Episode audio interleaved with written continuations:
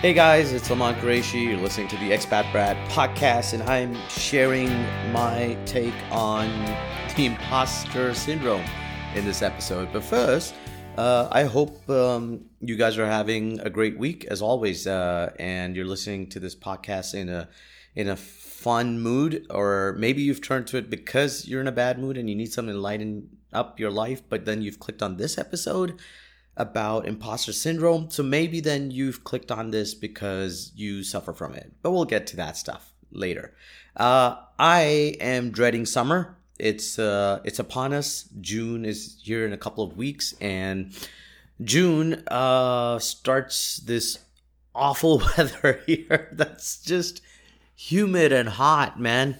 And so all your outdoor activities are kind of curtailed quite a bit your life revolves around malls. And for me, having a kid that loves going out to the park, it adds this stress of like, what am I going to do with him? You know, uh, at this point, I feel like I should have listened to my wife and we should have had more kids. And then maybe if he had more siblings, I could just push them off and go, hey, it's your problem. you guys.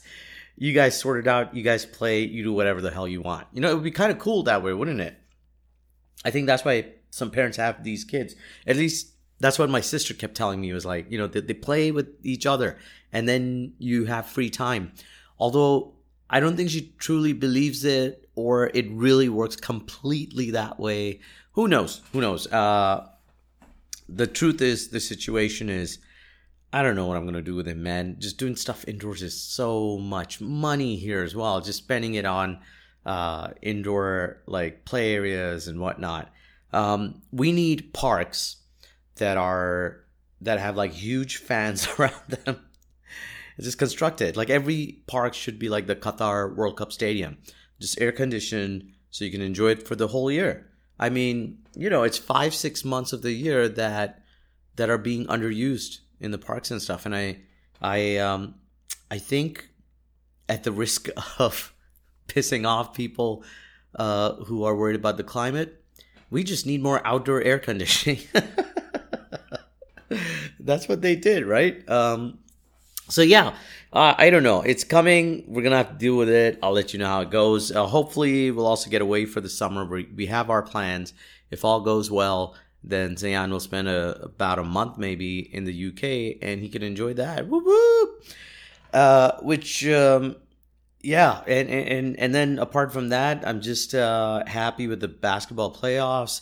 It's quite interesting. I feel bad with the Celtics playing the 76ers because I feel I wish both of them on one side could be in the finals. But it's been a great series so far if you're watching them. And then the Nuggets and uh, the Suns, that's another great one, man. I feel I feel for this guy, uh, the Joker. He's putting up numbers and stuff, and uh, unfortunately, I don't know if it's enough to get through the Suns, you know, uh, with KD and Booker being so hot and stuff.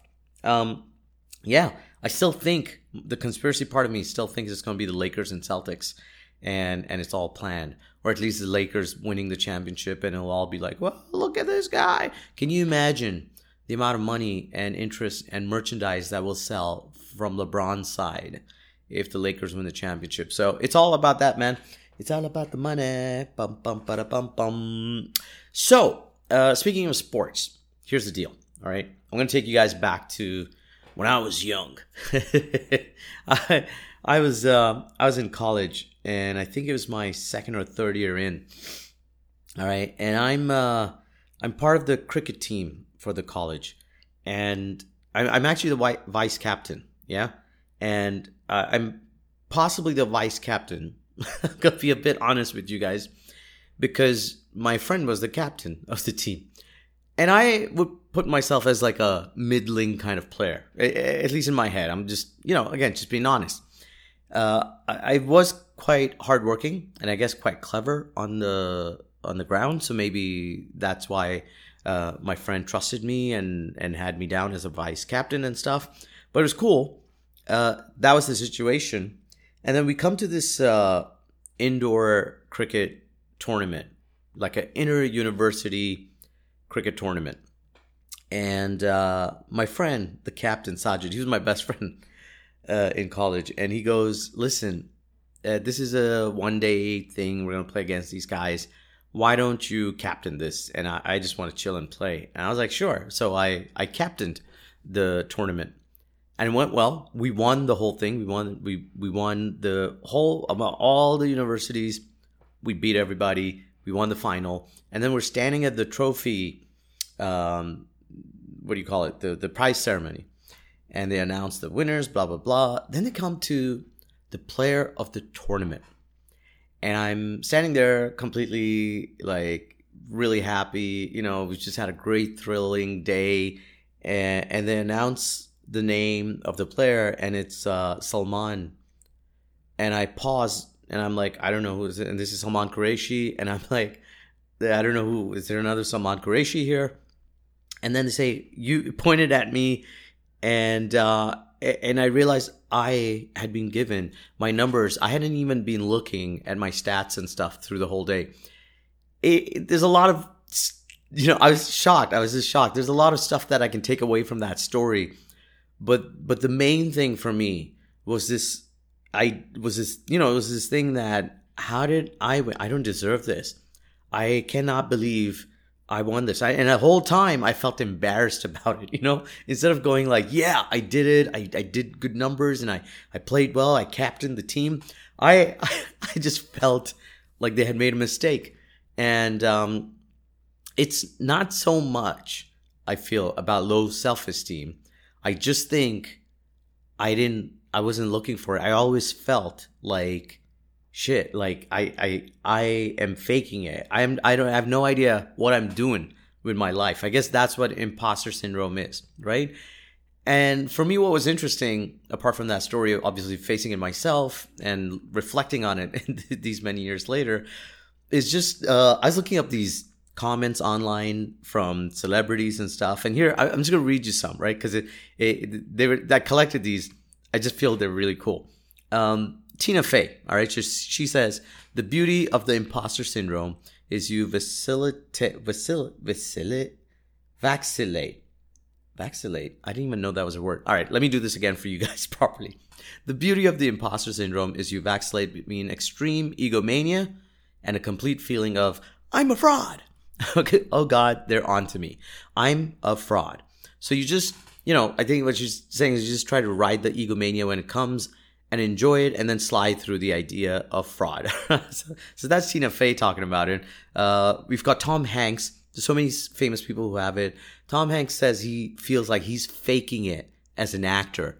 And this guy has won a gazillion Oscars for his performances, right? And this guy's coming up and saying, so I think this one really felt close to home for me with that cricket cricket thing um, up until then, I'd done decently well in, in college as a player, and but but this thing always stayed with me. You know that I'm faking it. Uh, there's there's two three others. You know, there's Maya Angelou. She's one of the writers, the greatest writers, and she just said every I've written eleven books. This quote is hers. Um, I've written eleven books, but each time I think, uh oh, they're going to find out now. I've run a game on everybody, and they're going to find me out. right? Even Albert Einstein goes the exaggerated esteem in which my life work is held makes me very ill at ease. I feel compelled to think of myself as an involuntary swindler. oh, wow. These people are high achievers. If anybody should be confident and not have this feeling pop up, it should be people like them. But they're just, you know, it, but it happens to everybody. Uh, obviously, a lot more to people who are starting out in their careers, um, who think maybe they're not good enough, they don't belong. And um, uh, statistically, I think 70% of people, somewhere around that, experience imposter syndrome at some point in their lives. That's crazy. It's that's crazy. It just baffles me that so many of us are walking around just telling ourselves we're faking this, we're not good enough. And it also amazes me because there are 30% of people are going around overconfident. Just going, I am great. I'm good enough. This is what I deserve. And I'm jealous of them. I think, I don't know if they, uh, you, you know, what, what is it that separates them from the majority of people? And what sets them apart? What, what is it that makes them not have this inner voice? Right? You know, it's, it's an inner voice. It's this, thing in your little voice in your head telling you you're not good enough. You know, the one that says, Who do you think you are? You're not smart or creative or talented enough to do this. Um, and, and, and that voice is your imposter syndrome, right? Or Bob, as like some people like to call it. it's that voice is probably louder than your boss on a Monday morning, right? It's so loud in your head. And uh, on Twitter, I was I, I, just read this today as well. Someone tweeted about uh, reading a stat about how uh, 50, 60% of the people do have an inner voice, but there are, again, like about 30, 40% of people who don't. And I'm thinking, that's amazing. It just explains a lot of stuff uh, about how these people walk around. I just can't imagine it walking around without a voice inside your head telling you stuff. Like, it makes you sound crazy when I say it like that, but everybody's talking to themselves. I just assume that. And most of the time, if I guess it's your negative critic, right? And uh, who who then evolves into your imposter syndrome. I don't know. It's just very highly messed up. All right. Even for my high achievers, man. Uh, all of us, we, we just sometimes hang around like we're just waiting for someone to tap us on the shoulder and say, "Sorry, there's been a mistake. You don't actually belong here." You know, but you're not alone. Uh, statistically, again, like I said, most of us have it. Even Beyonce has said she doesn't even know who she is half the time. Hey man, if Queen Bey can feel like an imposter, then there's hope for the rest of us. Okay, so that's the that's a positive side uh, of imposter syndrome. I think, in spite of having it, people can still go ahead. Um, it's only when it's over, when it takes over to the point where you're, where you can't, uh, where you miss out on opportunities. For example, right? The, the, as long as that you, you're not not letting it control your life, I think it's fine. Because uh, I'm sure there are people out there who would have got that promotion if they had uh, just tried uh, put the name forward. I've even spoken to a friend recently who was scared of taking the uh, almost said no to an opportunity of promotion because they were worried about how they do. Um, I'm I'm really glad eventually they did. not going to name them here because I don't know half the world know all my friends.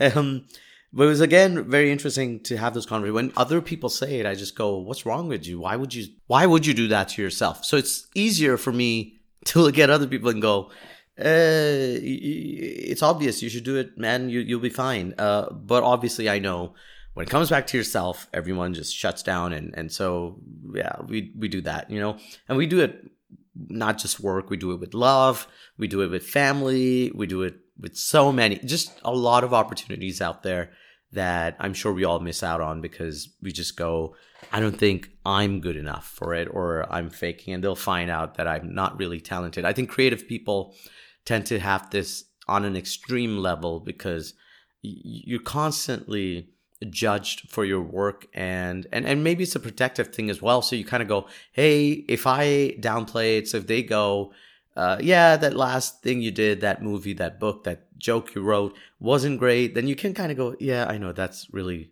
my standard anyway. I just got lucky that previously my stand up bit worked or something. And, I, and maybe, maybe that's what we're thinking, right? Um, I've seen people like trying to overcompensate and act like uh, uh, knowing everything as well, right? So they try to go the opposite way. And to the point where you're just using big words that you don't really understand and and becomes pretty clear that you're faking it. Uh, it's it's it's that also. So you you're not relaxed you're not composed. You kind of go i have to prove myself. And in doing so you're putting this pressure that you don't need right? And most people too much pressure uh, will just freeze you up uh, when it comes to creative uh, thinking and uh, abilities and stuff so instead of enjoying it and being in a playful place, you you just get into this weird zone and then you try doing more and doing more doesn't necessarily mean doing better work. Yeah. And and and that kind of stuff happens and then like you just have uh this, for some people the inner critic becomes really strong to the point where you could go up to people I and again I may I may have done it Nah, got, I'm admitting out here on on uh, live on my podcast, uh, and I've seen it happen to a lot of creatives again, where people go up and say, "Hey, you were amazing," and the person will downplay it, not from a humble point of view, because genuinely, I think, believe uh, that the other person is just trying to be nice, and they just said that to be nice. I I have felt that a few times. It's hard also to kind of go, did I really do as well as I think, or people are just trying to be nice to me? Those things are so hard, and they're all true as well. Because for me, as a live performer, the trick, the, the, the hard bit is there might actually be a divide in the audience. There might actually be 5% of the people who think I was the greatest thing to ever happen on stage. And then there might be another 5, 10% or the rest 90% who think that I was absolutely crap. And so how do you know, right? It's, um, uh, it's it's just it's this paradox. Like sometimes my imposter syndrome is so bad that it actually makes me feel like an imposter about feeling like an imposter. it's a never ending paradox of self doubt. All right. Uh, but I guess there's one good thing you guys can have about the imposter syndrome is like this nice blame game. Uh, if you're doing something and it goes wrong, hey man, you're making pizza, you, you burn it in the oven, uh, blame it on the imposter syndrome and, and not about your lack of cooking skills. And, and you can just go, hey, I wasn't meant to be great anyway. So, uh, so that's the truth about it. Too many people face it. And, uh, you know, you sit there and go, once you're conscious of it, it's kind of like, so, so what do you do about it? Okay. And I, I've spoken to people. I've tried different things. I feel like I feel like one of the things to do is is to kind of look at your achievements and and be and just enjoy them. You know, like if you list down everything you've accomplished, big or small, and and you just take time to appreciate them, I think um, when you start doubting yourself, you you you you can look at that list and go, listen, I am capable of something, right? like I'm not a complete moron idiot. I'm not a complete fake. Somehow I have enough to get this done. And and those things are good reminders and and kind of fight off this imposter syndrome for me at least. Um if you you know honestly God, if you're having trouble coming up with achievements, it should just write something simple like uh, I didn't trip and fall on my way to work today. I swear. Just just do that. And and the important thing is get that list going. All right. So just write some stuff and, and, do it. I have to often remind myself about the fun gigs I've done, um, places where I've uh, killed with the audience and uh, written something that I, that I thought was a great joke and got complimented on. And, and those things offset a lot of times when you're worried about your own uh, performance or have this syndrome issue.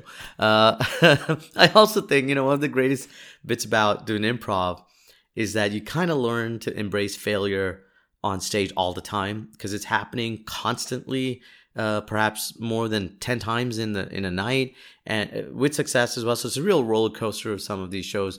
And and just for me recognizing failure that it's a natural part of the learning process and that everyone makes mistakes um, so instead of beating yourself up you just kind of try to learn and move on. I know it's cheesy uh, but i you know it's like what why do you enjoy looking at blooper reels right? Because it reminds us it makes us happier to go, ah, someone else is failing as well. They're not as perfect as the thing they are. And it's nice to see them make mistakes. It just makes us all more human and more comfortable.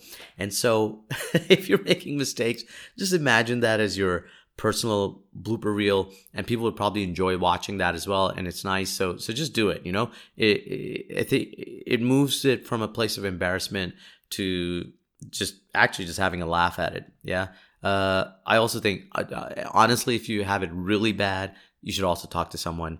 Uh, like to the point where if you need a therapist, I think it, that depends on how much it affects your life.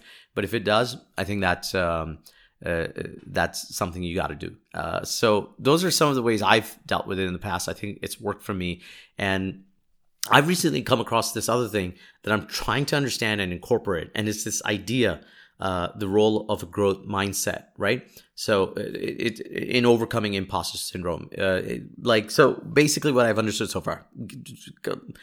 Correct me if I'm wrong. Um, it's you know individuals with a growth mindset, like they tend to believe their abilities and talents can be developed through dedication and hard work rather than being like a fixed trait about your personality or your life or genes. Like it's not in your DNA. All right. And so I think if you keep reminding yourself that belief, this it helps to fight off the feelings of being inadequate and and the self doubt that are common with imposter syndrome. So I know it sounds very like, and and I speak out against these uh, what do you call them life coaches and and and uh, motivational speakers and stuff uh, too often because I think you can go down that rabbit hole too much. But I think this growth growth growth uh, growth mindset uh, means that instead of focusing on perceived failures or shortcomings, you can kind of reframe those experiences as opportunity for growth and learning. And I think those little things do help. And it's honestly one of the things I practice a lot when I'm teaching improv to people as well. Uh, by embracing the challenges and getting through the obstacles, like persevering through it, you can develop a sense of confidence and self efficacy, I guess. So it, it, that change um, can happen. I think uh, people can combat it. And, and that's what I love about, I think that's one of the main reasons why I love doing improv with people who are starting out to bring them to this world. And I've said, I, I, and not showing off, right? So the other day I was at a stand up gig. I don't know if I mentioned this in the previous episode, but one of the guys in the audience came up and said, Hey, listen, I did um, these workshops with you about five, six years ago, and it changed my mindset. And I went out and I created a startup, and I was like, wow, oh my God, like that's awesome. And he said, yeah, the startup kind of failed. And I was like, ooh, shit, oh no.